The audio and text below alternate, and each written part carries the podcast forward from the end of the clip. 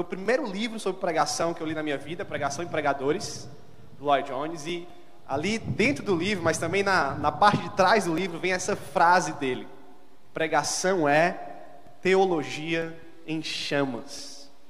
É a teologia pegando fogo.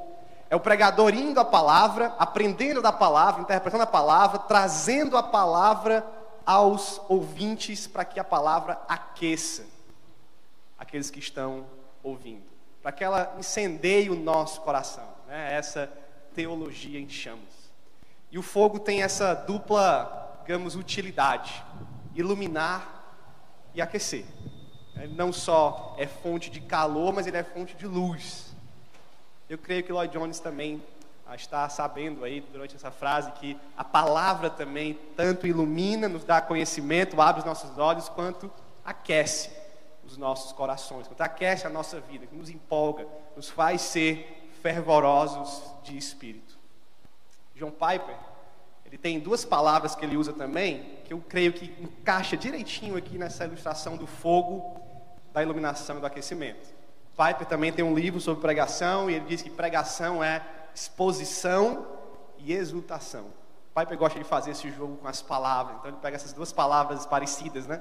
Exposição, expor o texto, ensinar o texto, ver qual é o significado do texto, aplicar o texto, tudo isso, ensinar o que o texto está dizendo, mas é também exultação. Não é só uma aula, não é só um propagar de conhecimento, é um exultar, é um adorar por meio da palavra, um adorar por meio daquilo que está sendo pregado, que está sendo ouvido, exultar a Deus, exultar a verdade de Deus.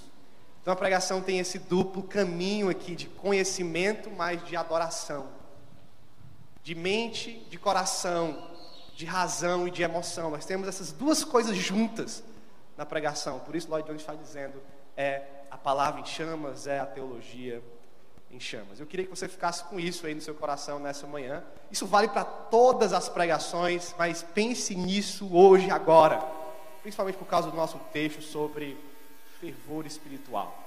Eu não quero que a palavra só te ensine sobre fervor, mas como é sobre fervor, que ela também ferva o teu coração aí, que ela aqueça os nossos corações nessa manhã. Eu sei que um dos meios que Deus usa para nos aquecer é o ajuntamento da igreja. São os nossos cultos, é a nossa comunhão, é a ceia do Senhor, é quando nós estamos juntos, louvando, adorando, ouvindo a palavra. E nós estamos ausentes disso já por 3 meses. Então aqui vai, talvez nesse retorno, esse encorajamento para que essa reunião, as nossas reuniões que vão acontecer, estejam nos aquecendo, nos tornando mais fervorosos de espírito. Isso é uma característica importante do cristão, né? Não é uma coisa banal, não é só um detalhe da nossa vida, mas Paulo está nos chamando aqui ao fervor espiritual. Não se assuste com isso numa igreja batista, isso é para todos os crentes. Todos nós que cremos em Jesus e temos a habitação do Espírito. Então essa é uma pregação sobre fervor. A gente vai para o texto agora, a gente vai ver algumas definições, algumas explicações. Há uma grande ilustração sobre fervor espiritual na Bíblia, que a gente vai ver aqui, o exemplo de um grande homem que foi descrito como alguém fervoroso no Espírito.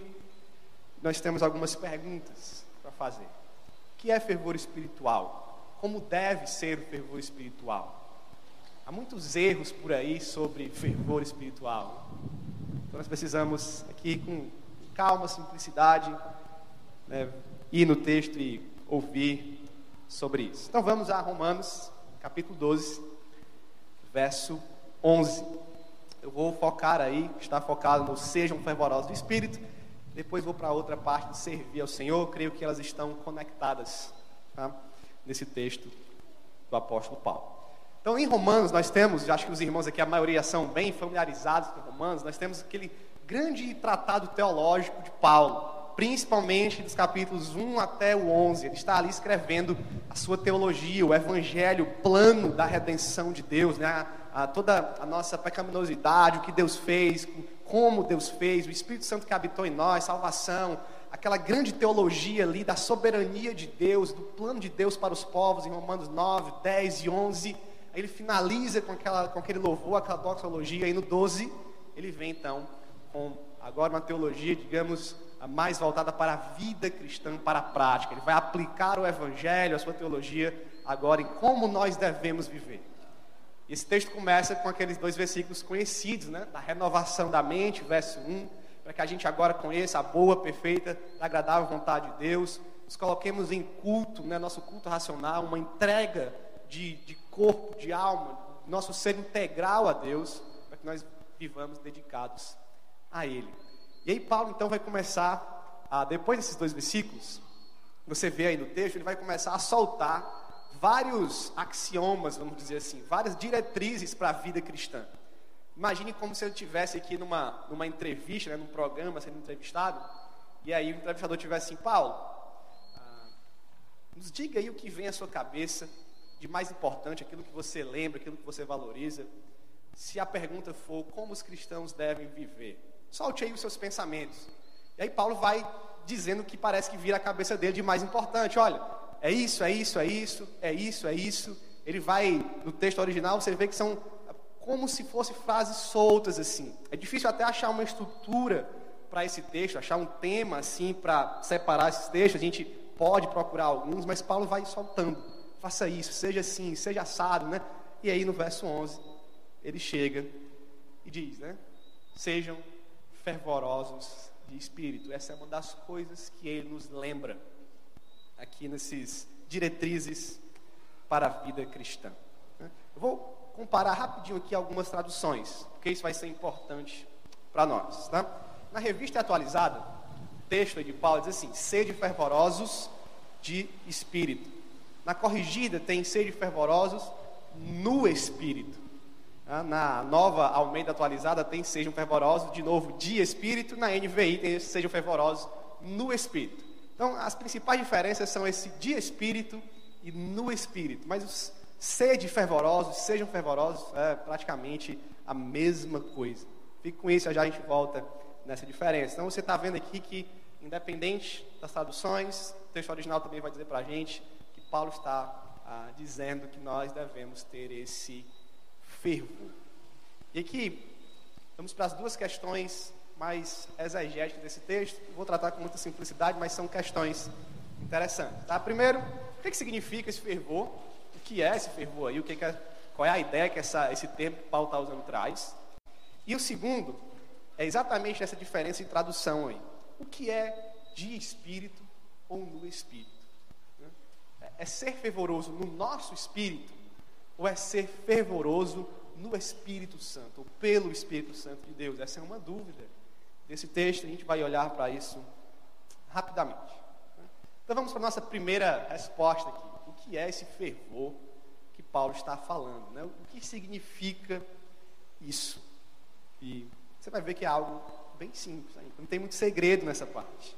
A palavra que Paulo está usando aí é literalmente ferver, pegar fogo.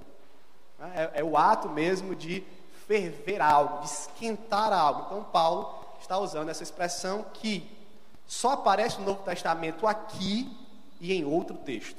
E nós vamos ver esses dois textos hoje.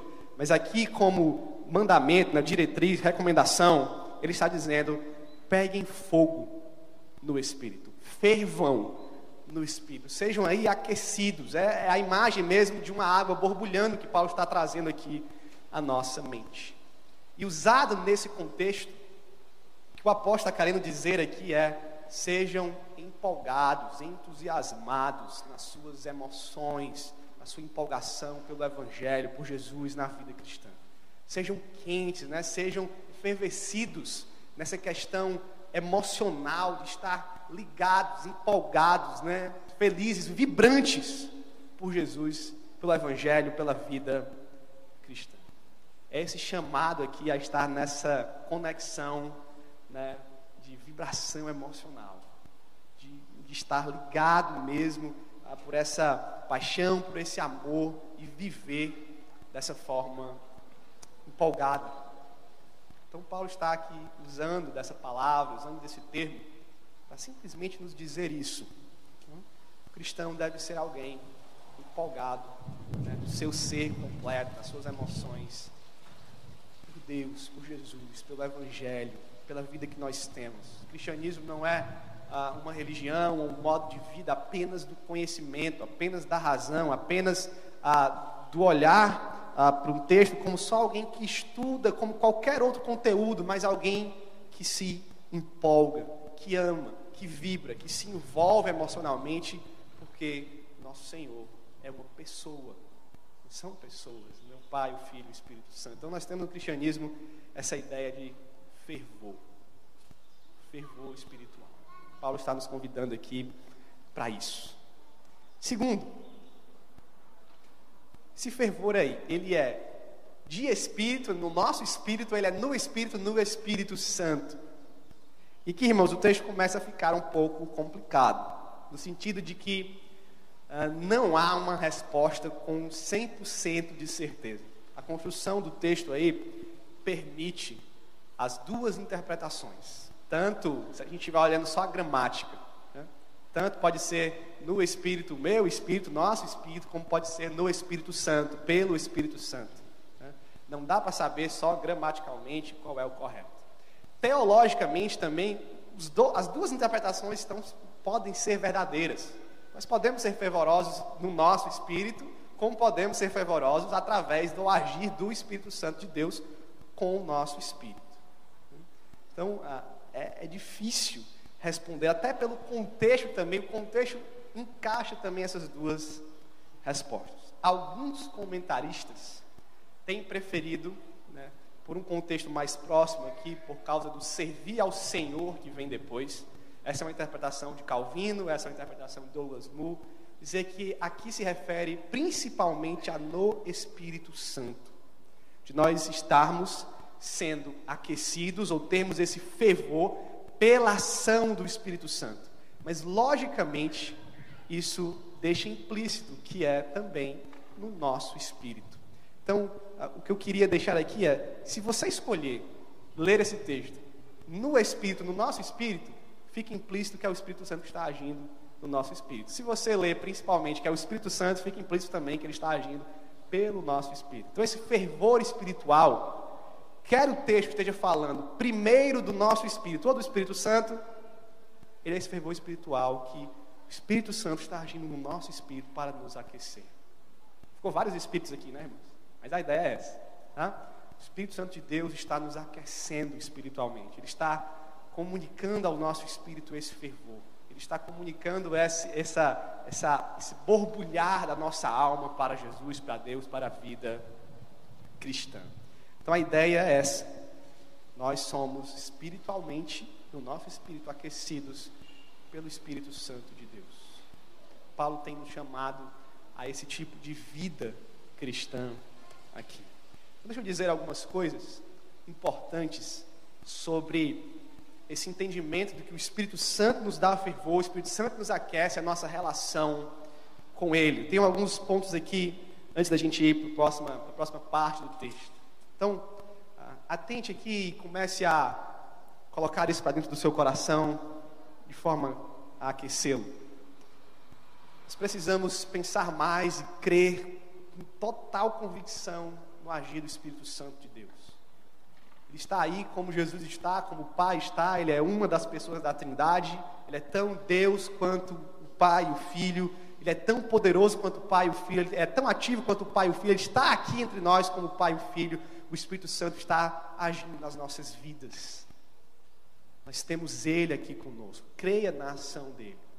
Ele continua transformando pessoas, iluminando pessoas, aquecendo pessoas, distribuindo os nossos dons, os nossos talentos, capacitando vidas, encorajando, consolando, confortando. O Espírito Santo está agindo entre nós. Nós precisamos estar atentos aí aos movimentos do Espírito, sensíveis ao Espírito Santo, para que Ele continue nos aquecendo. Creia também. Sempre lembro disso, eu sei que isso é uma verdade já basilar do cristianismo, mas sempre fique lembrando que o Espírito Santo habita em nós, que essa é uma das grandes promessas da nova aliança, é um dos grandes acontecimentos da Bíblia, o Pentecostes, quando o Espírito Santo desce para habitar em nós e começa então a viver em nós, os filhos de Deus, os filhos da nova aliança de Deus. Você aí, eu aqui, nós temos o Espírito Santo que se move em nós, que está em nós e que nos aquece a partir de dentro. Não é um fogo que vem de fora, não é um calor que vem simplesmente de fora, mas ele está aqui no nosso interior. Deus vive em nós, amém? Deus está habitando em nós. O pastor ontem falou da teologia do templo, mas nós somos o templo de Deus hoje, o templo do Espírito. Ele está aqui, ele está entre nós, ele está acima de nós, mas ele também está em nós. Nós temos esse Espírito vivo dentro de cada um de nós. Ore, irmãos. Busque o Espírito, busque a Deus em oração, busque esse fervor em oração. Se o Espírito habita em você, se o Espírito comunica com o seu Espírito, a oração, então, é esse meio de buscar a Deus, buscar o fervor por meio do Espírito, buscar a atuação do Espírito. Ore, ore por isso. Senhor, aquece o meu coração. Senhor, eu ando frio. Senhor, eu ando desempolgado. Senhor, tem outras coisas me empolgando mais que a Ti, que a Tua Palavra. Então, ferve o meu coração para Ti. Aquece o meu coração para Ti. Volta o meu pensamento, as minhas emoções para o Senhor. Orem por isso. Vamos orar por isso. E esteja aberto aí, irmãos, ao agir do Espírito na sua vida. Quando você estiver sendo, por exemplo, como eu fui, tratado por um médico, tratado por uma cirurgia, lembre que ali, mesmo que haja o ator humano, a medicina, a ciência humana, há a mão de Deus poderosa, há o Espírito Santo agindo nas nossas vidas para trazer livramento, cura. Não é porque usa de algo, de um instrumento, não é uma ação imediata de Deus, mas usa algum meio. Não é por isso que o Espírito não está agindo. Então esteja aberto e sensível a perceber Deus agindo nas nossas vidas, para que isso gere fervor espiritual. Esses dias, irmãos, vocês sabem o que aconteceu comigo, né? E aí, para quem não sabe, descobri um tumor no meu corpo. Tive que fazer uma cirurgia de emergência. Demorou um pouquinho aí para fazer a cirurgia, porque os hospitais estavam lotados. E nesse período, foi um período assim difícil, né? De pensar na vida, de ver a morte mais de perto, né? de refletir, de pensar na família, enfim, na igreja, e aquilo me abatendo. E aí a irmã Maria Maciel aqui da igreja foi internada, né? Por causa de Covid. Ela tem por volta dos 80 anos e ela foi minha primeira mãe adotiva, mãe de oração aqui na igreja, né? E aí a Camila foi visitá-la, fez uma chamada, né, de vídeo por WhatsApp, pude falar com a irmã lá no hospital, pude ministrar a vida dela, orar com ela. E aí, no final da chamada de vídeo, perguntando como é que ela estava, né? Ela respondeu: pastor, estou aqui, estou internada, Covid e tal, mas eu estou nas mãos do meu Salvador. E ela falou aquilo ali com uma empolgação tão grande, irmãos, que foi como se aquele fervor saísse do celular dela, fosse para o meu e entrasse na minha vida, assim. Percebi que ali havia uma mulher, onde o Espírito Santo estava falando com ela, confortando a vida dela, a ponto dela dizer, no leito de hospital, com todo aquele risco de minha vida estar nas mãos do meu Salvador. E aquilo foi de encontro, assim, ao meu coração, por dois motivos. Primeiro, porque eu não estava com aquele fervor todo. E ela me constrangeu ali. O Espírito Santo tocou e falou assim: você poderia estar mais empolgado com Jesus, mesmo com essa situação. E segundo, que aquele fervor me impactou, né? Me contagiou, mais talvez do que o contágio do Covid. Aquilo ali me contagiou por completo. Saí daquela ligação, a irmã ministrou na minha vida mais do que eu ministrei na dela, tenho certeza disso. Corri para o texto de John Piper lá, né? Não desperdice o seu câncer. Fui ler o texto de novo, orar com minha família, com minha esposa, e aquele fervor foi revigorante. Foi a ação do Espírito Santo de Deus na vida dela, na minha vida, na vida da minha família. O Senhor age, né, em nós e através de nós, pelo seu Espírito, nos dando esse fervor espiritual. Vamos cultivar isso nas nossas vidas, cultivar isso juntos. Vamos para o próximo texto, irmãos. Nós já entendemos aqui o que é esse fervor, o que é essa empolgação, essa vibração emocional, espiritual por Jesus. Mas nós temos que, então, moldar aqui o nosso fervor, né? Há muitas coisas erradas e distorções que são feitas em nome de fervor espiritual. Ah, nós somos assim, fazemos isso, pregamos assim, fazemos essas coisas, porque somos fervorosos, ninguém pode impedir o nosso fervor, né? O Espírito nos dá essa liberdade e não é bem assim. Então, algumas traduções conectam essa parte dos fervorosos no Espírito com servir ao Senhor. Você vai ver que algumas traduções diz e servir ao Senhor, ou simplesmente vírgula, servir ao Senhor, e outras traduções colocam servindo ao Senhor. Esse servindo aí é a tradução que mais conecta aí para o português essas duas coisas. E realmente eu acredito que elas estão conectadas de alguma forma. Que esse sejam fervorosos de espírito está ligado ao serviço ao Senhor Jesus Cristo. E aqui tem duas verdades importantes. Primeiro, nós estamos debaixo do senhorio de Jesus. Ele é o nosso Senhor. A Ele nós prestamos honra, obediência, estamos debaixo do seu reino, do seu senhorio. Todo o nosso fervor espiritual é esse fervor debaixo da autoridade de Jesus, da palavra de Jesus. O ministério do Espírito Santo é esse. Se você for ver João, capítulo 14, 15, 16, ele é aquele que vem para testemunhar de Cristo, para ensinar, para iluminar aquilo que Jesus Cristo disse, para continuar ensinando e apontando para Jesus. Então, logicamente, nosso fervor está debaixo do senhorio de Jesus. E ele vem pelo Espírito Santo. O Espírito Santo não contradiz a Jesus, não contradiz a palavra de Jesus. Muito menos o nosso fervor espiritual deve contradizê-la. Então, nós somos aqui empolgados, nós somos vibrantes, nós estamos fervendo e pegando fogo, mas pegando fogo debaixo do senhorio de Jesus Cristo. Às vezes eu vou no estádio de futebol, e lá é um lugar que as pessoas estão fervendo, pegando fogo pelo time, empolgadas. Você vê que quando sai gol, acontece um gol, algumas pessoas meio que perdem aí o controle, O pessoal joga a bebida nos outros, abraça, pula, quebra a cadeira do pulo, perde-se o controle. Nosso fervor espiritual aqui não está muito nesse sentido. Temos liberdades? Temos, mas temos um Senhor que colocou um modo de adoração, que colocou um modo de vida cristã, que tem a sua palavra para santificar o nosso fervor e a nossa empolgação, a nossa vibração. Mas não estamos soltos aí a qualquer tipo de prática aí, de vibração louca, enfim, sem nenhum tipo de padrão. Nós estamos debaixo do senhorio de Jesus Cristo. E o segundo ponto é que o fervor espiritual é para, que mais literalmente no texto, servir a Jesus. Servindo a Jesus, servindo ao Senhor. Fervor espiritual, irmãos, não é, sim, vamos colocar aqui para a nossa fama pessoal, para o nosso poder pessoal, no sentido de que nós vamos agora atrair para nós algum tipo de ganho próprio, poder próprio, fama própria, projeto pessoal. Nós não estamos interessados nesse tipo de fervor que pensa em mim primeiro, mas pensa em servir a Jesus. Nós fomos chamados a estar empolgados, vibrantes, aquecidos, pegando fogo para servir a Jesus. Para propagar o nome de Jesus, o evangelho de Jesus, a mensagem de Jesus. Para viver a vida que Jesus quer que nós vivamos, para servir uns aos outros, para servir a Deus, para obedecer a Deus. Esse é o fervor que Paulo está nos chamando aqui.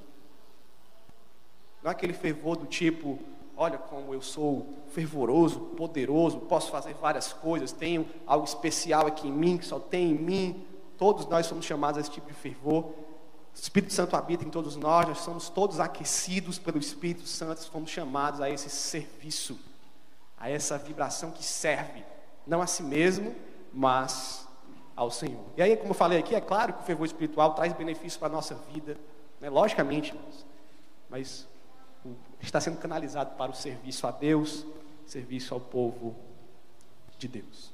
O que Paulo está dizendo, eu resumiria assim: sejam fervorosos espiritualmente, peguem fogo mesmo por Jesus, se empolguem emocionalmente, se empolguem de corpo, de alma, debaixo do senhorio de Jesus Cristo, para servir ao Senhor Jesus Cristo.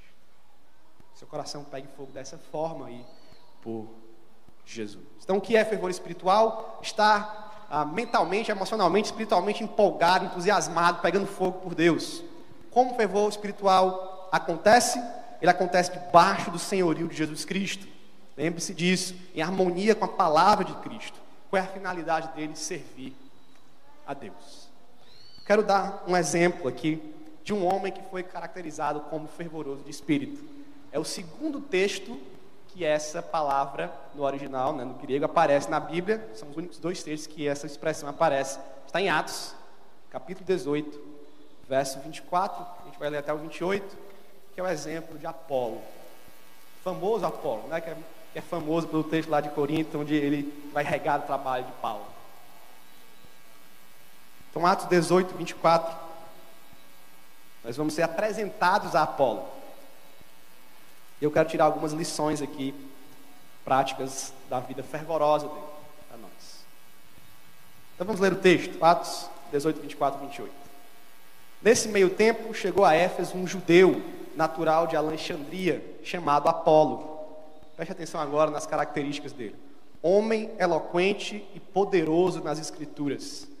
Ele era instruído no caminho do Senhor e, sendo fervoroso de espírito, mesma expressão lá de Romanos, falava e ensinava com precisão a respeito de Jesus, conhecendo apenas o batismo de João. Apolo começou a falar ousadamente na sinagoga. Quando Priscila e Áquila o ouviram falar, levaram-no consigo e com mais exatidão lhe expuseram o caminho de Deus. Quando ele resolveu percorrer a Acaia, os irmãos o animaram e escreveram aos discípulos para que o recebessem bem. Tendo chegado, Apolo auxiliou muitos aqueles que, mediante a graça, haviam crido, porque com grande poder convencia publicamente os judeus, provando por meio das Escrituras que Jesus é o Cristo. Então, nós temos essa descrição aqui, mini biografia das características e dos atos de Apolo, em Atos 18. E foque agora nessa descrição de um homem fervoroso de espírito. E nós vamos olhar um pouco das outras características que com certeza estão ligadas a esse fervor espiritual de Apolo. E eu quero corrigir aqui dois erros a partir da vida e do exemplo de Apolo. Tá? Erro 1. O conhecimento ou o estudo teológico, o conhecimento da palavra, apaga o nosso fervor espiritual. Ou diminui o nosso fervor espiritual. Tá? Isso é uma grande mentira que tem sido pregada, infelizmente. Esse rápido exemplo de Apolo mostra que não passa de um mito. Então, Apolo é descrito no verso 24 como fervoroso de espírito, mas também como homem eloquente, poderoso nas escrituras, instruído no caminho do Senhor. Isso aqui se refere, irmãos, a que Apolo tem um grande conhecimento no Antigo Testamento, na Antiga Aliança, na história de Israel, nas promessas de Deus. Ele conhece o batismo de João, ele conhece a pregação de João Batista, ele conhece essa expectativa messiânica, ele vê nisso Jesus Cristo, ele sabe que Jesus Cristo é esse Messias, ele tem todo esse conhecimento, ele tem esse estudo, ele sabe, ele não só sabe como ele é poderoso nas Escrituras, ele é um homem eloquente que sabe se comunicar, ele tem tanto aqui o conteúdo como o ensino, como a capacidade de ensinar, e é um homem que tem se destacado por isso. E é um homem fervoroso. Então, de maneira nenhuma, através desse exemplo, de vários textos bíblicos, nós podemos pensar aqui que se eu estiver estudando, conhecendo, então meu fervor espiritual vai se apagando, vai diminuindo. Isso é uma grande besteira, irmãos. O contrário é a verdade. Quanto mais eu conheço, mais eu deveria estar fervendo, pegando fogo por Deus, porque eu conheço o seu ser, conheço as suas obras, conheço o seu evangelho. Isso deveria aquecer o meu coração. O pastor Iago Martins tem uma frase muito importante sobre isso. Teologia não esfria o crente, ela só apaga o falso fogo, o falso fervor. Mas o verdadeiro, o fogo verdadeiro que vem do Espírito, ele é aquecido, acendido pelo conhecimento bíblico, pelo conhecimento teológico. O fervor espiritual não é inimigo do conhecimento, da teologia, ele é inimigo do pecado. O que esfria o nosso fervor é o pecado. E o que faz o seu conhecimento talvez te esfriar, te deixar prepotente, mais frio, mais seco, é o seu pecado e não o conhecimento. Então, se algo está nos esfriando, é o nosso pecado, é a nossa displicência com as coisas de Deus, é a nossa insensibilidade, é a nossa natureza pecaminosa, não o conhecimento bíblico, não o conhecimento teológico. Nós aqui na igreja estamos o tempo todo incentivando que você conheça o máximo possível e que você viva uma vida fervorosa também. O jovem estava aqui falando comigo, pastor, agora eu estou aprendendo grego. Glória a Deus, meu. Aprenda grego, aprenda hebraico, se você tiver tempo, se você tiver interesse. Leia a Bíblia no original, estude, que isso sirva para aquecer o seu coração. Segundo, irmãos,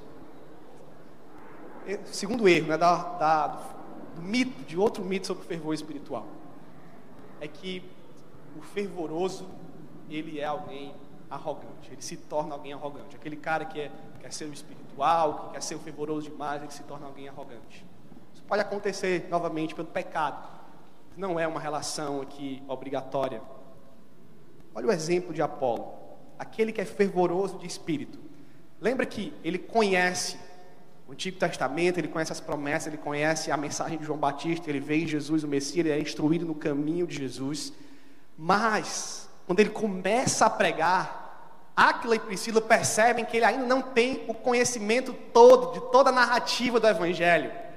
Apolo provavelmente ainda não conhece sobre o batismo no Espírito Santo, ele só conhece o batismo de João, ele não foi apresentado ainda talvez a essas promessas da nova aliança, talvez ele não entenda a nova aliança ainda por completo, o Pentecostes, a descida do Espírito, as promessas escatológicas, ele ainda não entende isso por completo. Então Áquila e Priscila chamam ele, ensinam Apolo. Apolo é um homem ensinável. E aí ele não teve aquela postura aqui de quem diz: olha, Áquila, Priscila, eu sou fervoroso, vocês estão vendo a minha vida fervorosa, eu já sou um homem poderoso nas Escrituras, ensino muito bem, sou eloquente, não preciso desse ensino de vocês, ensinem a outros que ainda não aprenderam nada. Não, Apolo aqui parece, né, que parece não, né, não está escrito no texto, mas pelo resto do texto você percebe que ele foi ensinado, ele aprendeu, ele reconheceu, então ele passou a pregar ainda com mais exatidão o Evangelho de Jesus, a mensagem de Jesus. Apolo é um homem humilde, que mesmo fervoroso, e mesmo com conhecimento já, se sentou aos pés daqueles irmãos ali para aprender, para reconhecer quem não sabia por completo. Então, o fervor espiritual não leva à arrogância, irmãos. Se levar é por causa do nosso pecado. Mas nós estamos sendo aquecidos para servir ao Senhor. O fervor espiritual leva ao serviço, à humildade. Estamos preparados sempre para aprender e sermos melhores comunicadores do Evangelho, né? Para encerrar sobre Apolo, já aí terminando aqui também, perceba que esse fervor espiritual, aliado com o conhecimento de Apolo, o impulsionou e o tornou um instrumento poderoso nas mãos de Deus. O texto aí vai terminar dizendo, verso 28, que ele com grande poder convencia publicamente os judeus, provando por meio da palavra que Jesus era o Cristo, era o Messias. Como se fossem aqui as duas turbinas de Apolo, as duas turbinas de um avião. O conhecimento teológico que ele tinha, que ele aprendeu, do outro lado, o seu fervor espiritual. Se só uma funcionar, o avião vai cair. Mas as duas funcionam aqui, Apolo, para decolar e para ser esse instrumento poderoso nas mãos de Jesus, para pregar a Jesus. Então, que nós possamos aprender com ele. Esse exemplo de fervor espiritual. O Evangelho é o nosso grande combustível desse pegar fogo por dentro. Rápidas verdades aqui, que devem estar na nossa memória quando nós vamos ceiar. Éramos pecadores, somos pecadores, a humanidade está em pecado, nós estamos impossibilitados de buscar a Deus, de ir até Deus. E no Evangelho, Deus então vem até nós. Ele vem numa busca pelos seus escolhidos, pelos seus filhos. Deus encarna, Deus se torna homem, o Filho de Deus se torna homem para que nós homens podemos se tornar filho de Deus. Ele vem para viver entre nós, habitar entre nós, morrer por nós, uma morte humilhante, dolorosa da cruz. E aí então ele ressuscita dos mortos. Ele se faz rei sobre todos, diante do público, diante de nós, o Rei Jesus, o Deus que se fez Rei, toca na terra, conversa com as pessoas, faz milagres, inaugura o reino, e ao inaugurar o reino, nos chama esse reino ao seu reinado por meio da cruz, nos perdoando, nos justificando, tratando os nossos pecados, nos transformando. Seu Espírito vem, Jesus disse: olha, eu vou para o Pai, mas vocês não vão ficar órfãos, não vão ficar sós, Deus habitará com vocês pelo Espírito, o Consolador é enviado, nós temos Deus conosco aqui, sempre que precisamos, temos as promessas do Evangelho, a esperança do Evangelho. Isso deve dia a dia aquecer os nossos corações. O Evangelho é esse combustível de fervor espiritual. Nós vamos lembrar dele agora de maneira palpável, né? De sentimento, até de paladar. Nós vamos lembrar desse Evangelho que aquece as nossas almas. Quero encerrar com uma frase de John Wesley, grande pregador, né, avivalista. E alguém certa vez perguntou para John Wesley: Wesley, por que tanta gente vem ver você pregar? Por que gente vem de tão longe, viaja quilômetros a pé ou de cavalo para ver você pregar? E a resposta de Wesley foi: eu me coloco em chamas e as pessoas vêm me ver pegar fogo por Deus.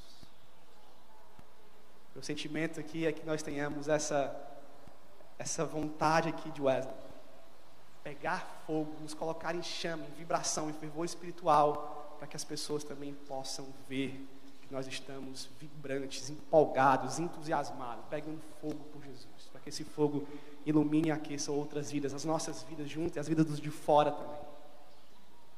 Eu me coloco em chamas, para que o povo venha me ver queimar por Jesus. Vamos orar. Senhor, queremos te agradecer, como cantamos, por tudo que o Senhor tem feito, tudo que o Senhor faz, o que o Senhor ainda vai fazer. Te agradecemos, Senhor, porque o Senhor nos libertou do pecado, da morte, nos deu vida, vida em abundância, vida eterna. O Senhor nos deu do teu próprio Filho, nos deu também de ti mesmo, no Filho, no Espírito. Nós somos aqui alegres, Senhor, temos nos alegrado em ti. E oramos para que o teu Espírito aqueça os nossos espíritos, Senhor. Para que teu Espírito traga fervor espiritual alinhado ao conhecimento que temos de ti, da tua palavra. Para que sejamos instrumentos poderosos, Senhor, nas tuas mãos. E para que nossas vidas sejam aquecidas, Senhor. Peguem fogo, fervam por amor a Jesus, debaixo do senhorio de Jesus, para a honra, exaltação e propagação do nome de Jesus, Senhor. O Senhor possa trazer à nossa memória tudo aquilo que o Senhor fez na cruz do Calvário para aquecer as nossas almas e os nossos corações nessa manhã e no restante das nossas vidas. Que o Senhor traga fervor espiritual sobre nós. Nós oramos assim no nome de Jesus. Amém.